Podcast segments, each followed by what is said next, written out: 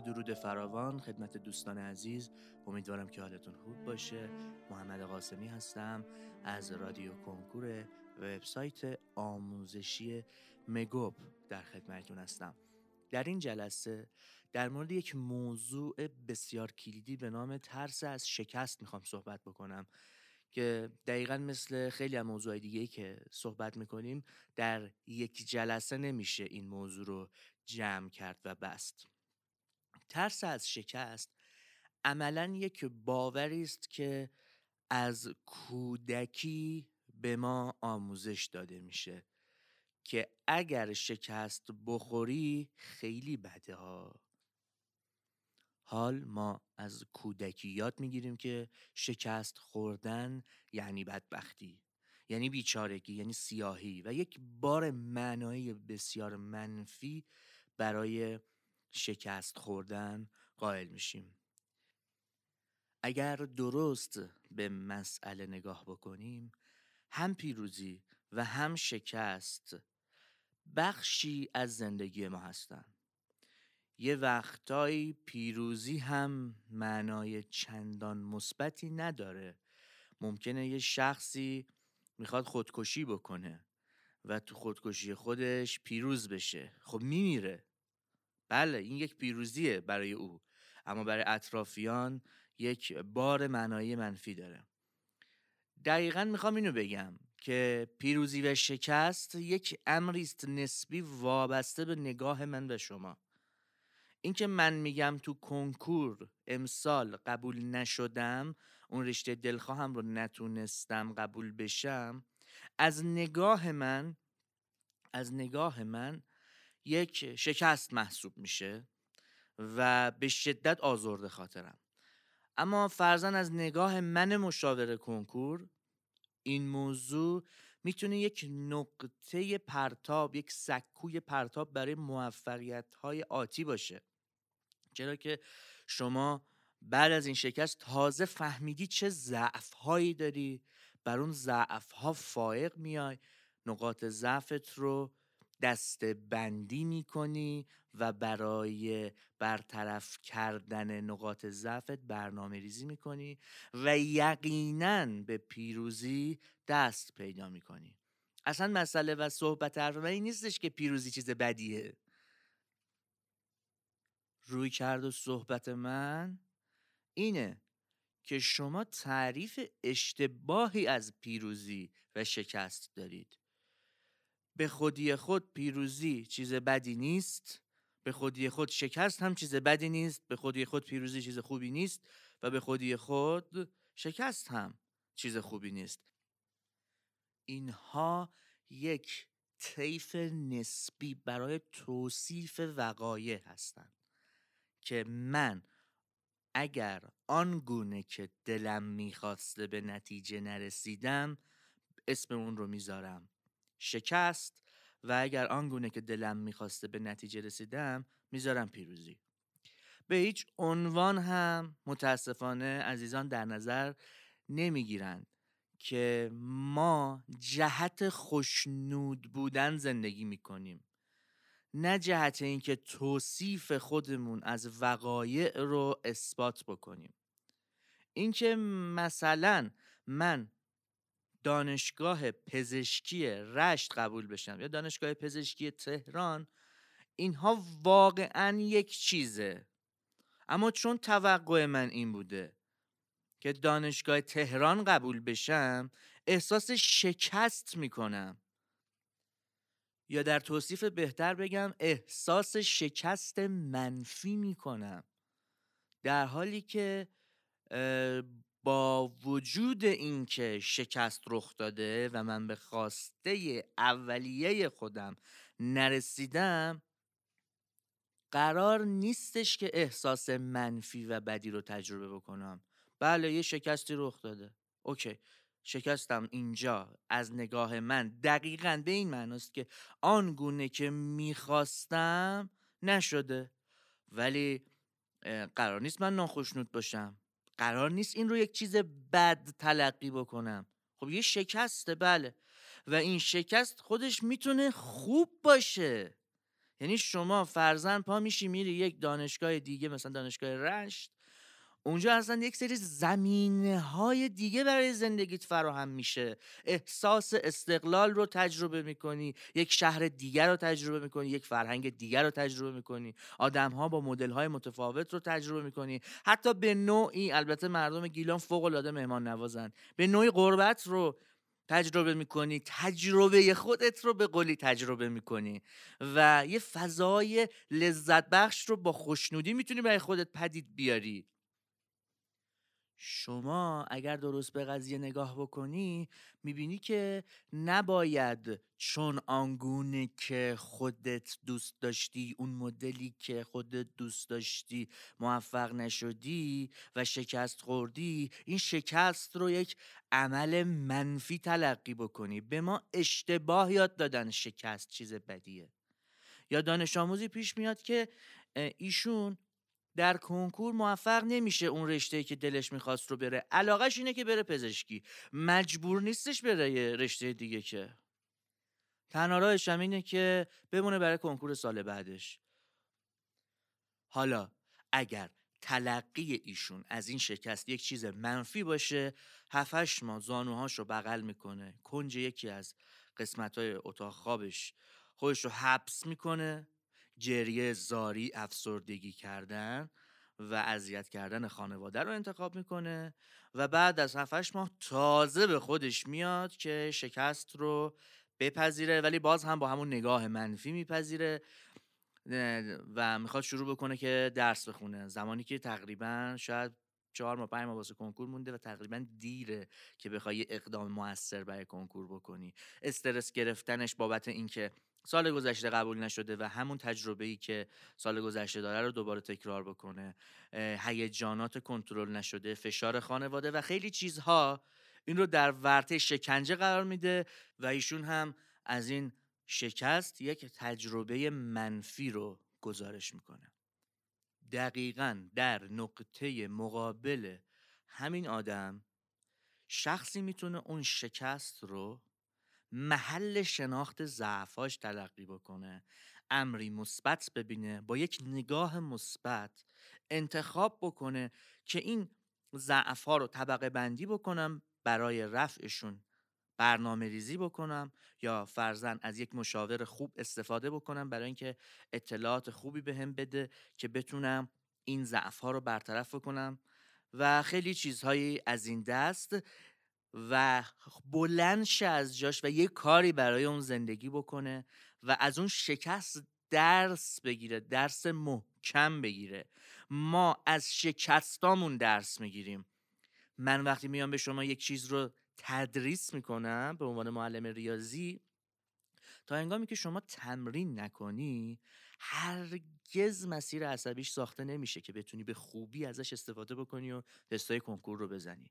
این موضوع در رابطه با کل زندگی ما یک تمرین داره، تمرینش هم شکست‌های ماست. شکست‌های ما دقیقاً یک مسیر عصبی برای موفقیت رو برای ما به وجود میارن.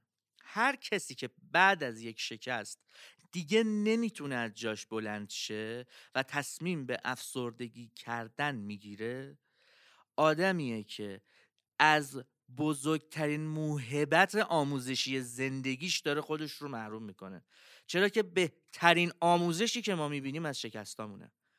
ما از موفقیتامون فقط یاد میگیریم که راه موفقیت چه شکلی بوده و همونو تقریبا تکرار میکنیم، ادامه میدیم و بستش میدیم.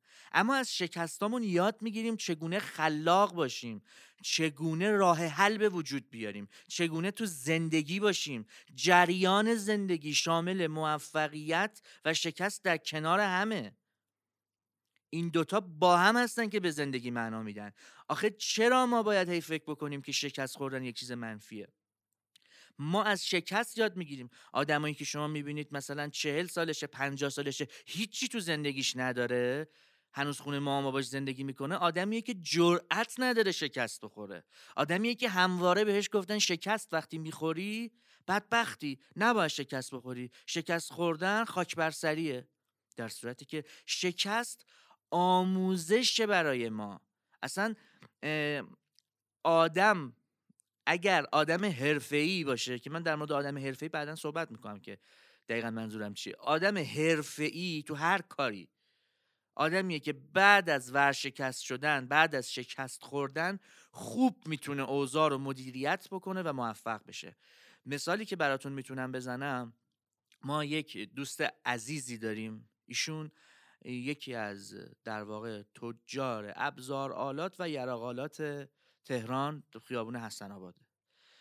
ایشون حدود به 8 سال پیش من دانشگاه نمیرفتم، یعنی اینطوری بهتون بگم که یه مغازه ابزار فروشی من حسابداری میکردم، چون من 2 بار کنکور دادم، نمیدونم مستحضر هستید که یه بار سال 90 دادم و سال 91. بین فاصله 2 تا کنکورم، بین فاصله یعنی برای پشت کنکور 91 بودم، یه ابزار فروشی من حسابداری میکردم، کار حسابداری انجام میدادم و اینا. یه دوستی رو اونجا ما باهاش آشنا شدیم، خیلی هم آدم خوبی بود و واقعا یه تاجر به نام اون منطقه بود. ایشون ورشکست میشه در حد چند میلیارد بدهی و برای اینکه حالا بدهیاشو بده مجبور میشه مغازهشو بفروشه، جنساشو بده زیر قیمت و خیلی چیز، خلاصه بدهیشو میده. و یه جمله خیلی قشنگی رو به من میگفت تو با این سنت مثلا 18-19 سالته امکان نداره بتونی این مقدار بدهی بالا بیاری. وقتی من این مقدار بدهی بالا آوردم، دقیقاً به این معنی که من خیلی حرفه‌ایم، به این مقدار بدهی بالا آوردن کار هر کسی نیست. ایشون دقیقاً مدیریت کرد قضیه رو، مغازه‌شو فروخت، همه چیشو خلاصه مجبور شد بفروشه. شاید الان بعضیا بگن بابا این چرت و پرته، یعنی چی اینقدر بدهی آوردن؟ مثلا هنره. نمیگم هنره، میگم یعنی کار یک آدمیه که داره فعالیت خیلی زیادی میکنه، کار آدم معمولی نیستش این بدهی بالا آوردن در این اندازه.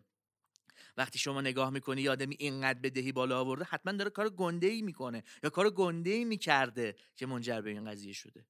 همه چیش رو فروخت. من فکر کنم خونه‌ش هم فروخت، اگه اشتباه نکنم، یادم نمیاد دقیقاً، ولی میدونم خیلی چیزاشو فروخت. چیزی دیگه نداشتش.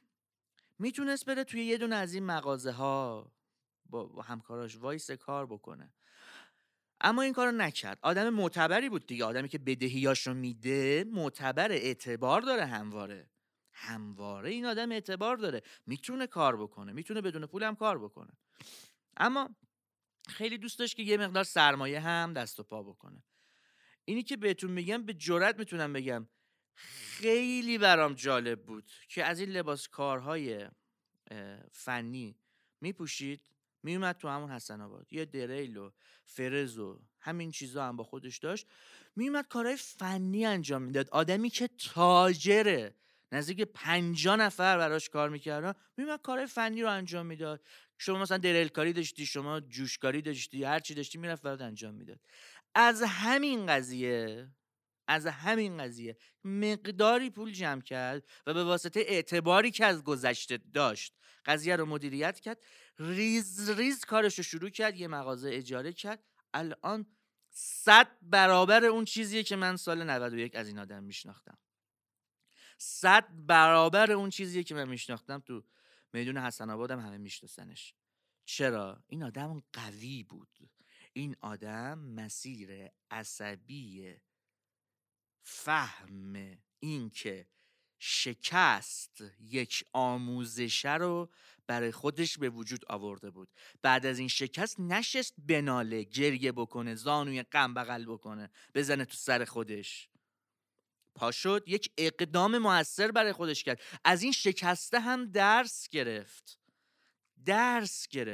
و خیلی قشنگ میگفتش من با دست فروشی تو همین خیابونا شروع کردم، اگر من با دست فروشی امروز رسیدم اینجا و تاجرم، اگه من همون آدمم که برای من خیلی کار سختی نیستش دوباره برگردم تو حالت قبلی، پس خیلی جای نگرانی ندارم. فقط نگرانی من، جدی این حرفا رو دقیقاً میزد، میگم نگرانی من اینه که زن و بچه من بمیرم زن و بچه‌م بی سرپرست بدونن، چون هیچی الان براشون نذاشتم. مثل اینکه خونه‌ش رو فروخته بود که این حرفو میزد. میگه ولی من همون آدمم، من میتونم دوباره بیام بالا. شما باید بری ببینی کجای زندگیت جرأت کردی. یه وقتایی احتمالاً هممونم داریم، بلند شدی و یه اقدام موثر برای این زندگی کردی. بری ببینی و بری به خودت بگی ببین من همون آدمم. اگر من اون موقع بلند شدم، اقدام موثری کردم، من الانم میتونم. شکست به ما یاد میده، اصلا آموزشگاه زندگی تو شکسته. آخه چرا این والدین به ما یاد دادن که شکست چیز بدیه؟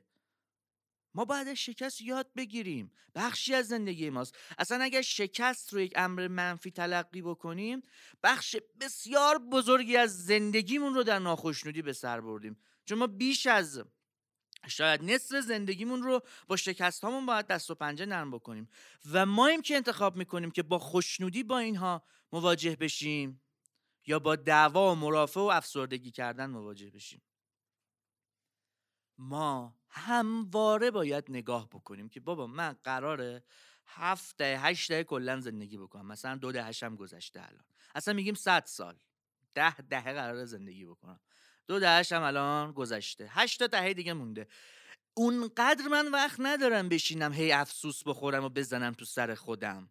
از این شکسته باید درس گرفت، باید یاد گرفت، باید با خوشنودی زندگیش کرد. بابا بخشی از زندگیته، آخه مگه میشه ازش فرار کرد؟ پذیرش شکست یکی از مهمترین پارامترهاییه که موفقیت رو تضمین میکنه.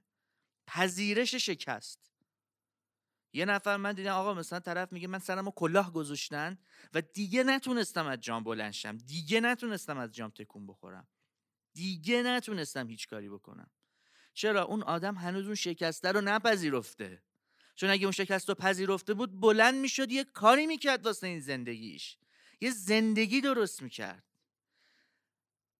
این حرفا رو زدم در جنبندی پایانی، وقت برنامه‌مون هم تقریبا تمام شده.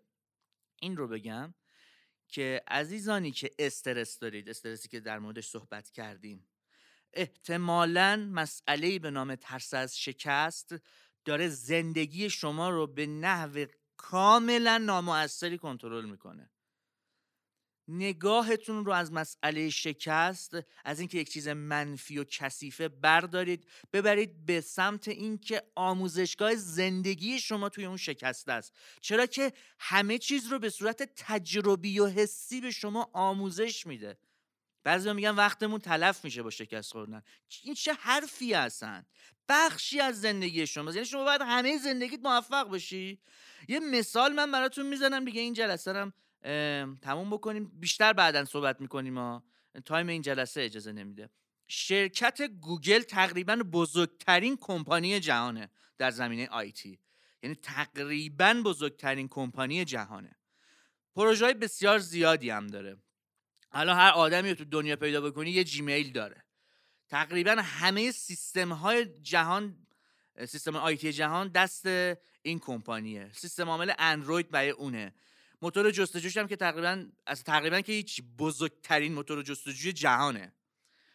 این کمپانی 70% طرح‌هایی که ارائه میکنه با شکست مواجه میشه. 70% طرح‌ها، یعنی یک کمپانی با این عظمت 70% طرحش با شکست مواجه میشه. شما در نظر بگیر این کمپانی 70% به خودش حق اشتباه کردن و شکست خوردن میده، ولی حضرت عالی و تمام این عزیزانی که من روی صحبتم با اوناست، به خودشون 1% حق خطا نمیدن. اصلا حق ندارن خطا بکنن. دقیقا به خودشون میگن تو هیچ حقی نداری اشتباه بکنی. اشتباه کردن، وای اصلا نباید اشتباه بکنی. مگه میشه آخه آدم اشتباه نکنه؟ این موضوع رو در مورد مدیریت تو سازمان ها هم میبینیم ها. طرف یه شرکتی زده، مدیر شرکتی اصلا به کارمندش حق نمیده که خطا بکنه. اصلا یه غلط تایپی کارمنده حق نداره داشته باشه. بابا باید به اونم حق بدی دیگه، اونم آدمه دیگه. اینو در همه جا میبینیم دیگه، این کمال خواهی همه جا هست که میگم من در مورد مثلا ریشه های کمال خواهی که ریشه در کمبود حرمت نفس یا سلف استیم داره صحبت خواهم کرد و این جلسه رو به پایان میبریم. خیلی ممنونم که من رو امروز هم گوش دادید. با سپاس و بدرود.